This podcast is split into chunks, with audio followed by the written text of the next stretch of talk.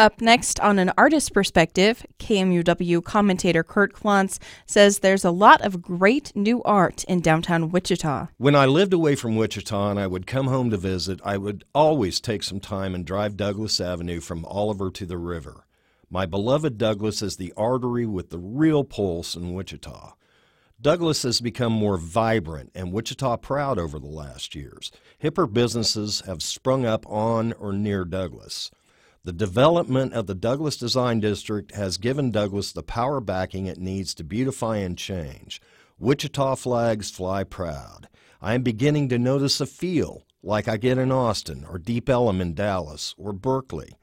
There are now multicolored light poles and around 30 new murals along Douglas. This is mostly due to Avenue Art Days, where art groups like ICT Army of Artists, the Brick Mob, Make ICT, Johnny Freedom, Zion Art Squad, and others brought their talent to the walls and canal route support beams along Douglas. Most murals can be found between Grove and Washington, although there are several fine examples at Douglas and Oliver by local artists Josh Tripoli and Tom Murillo. Probably the most formal example is Steve Murillo's ceramic mosaic called Music's Magic on the south wall of Abode at 1330 East Douglas. Not all of the murals appear to be painted by professional artists, and some were obviously painted by children. This is cool because the best art has always been created by children.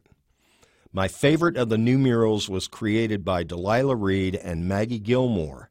It's a giant cicada painted on a bright orange door. The piece is entitled Sounds of Summer and wakes up the corner of 2300 East Douglas.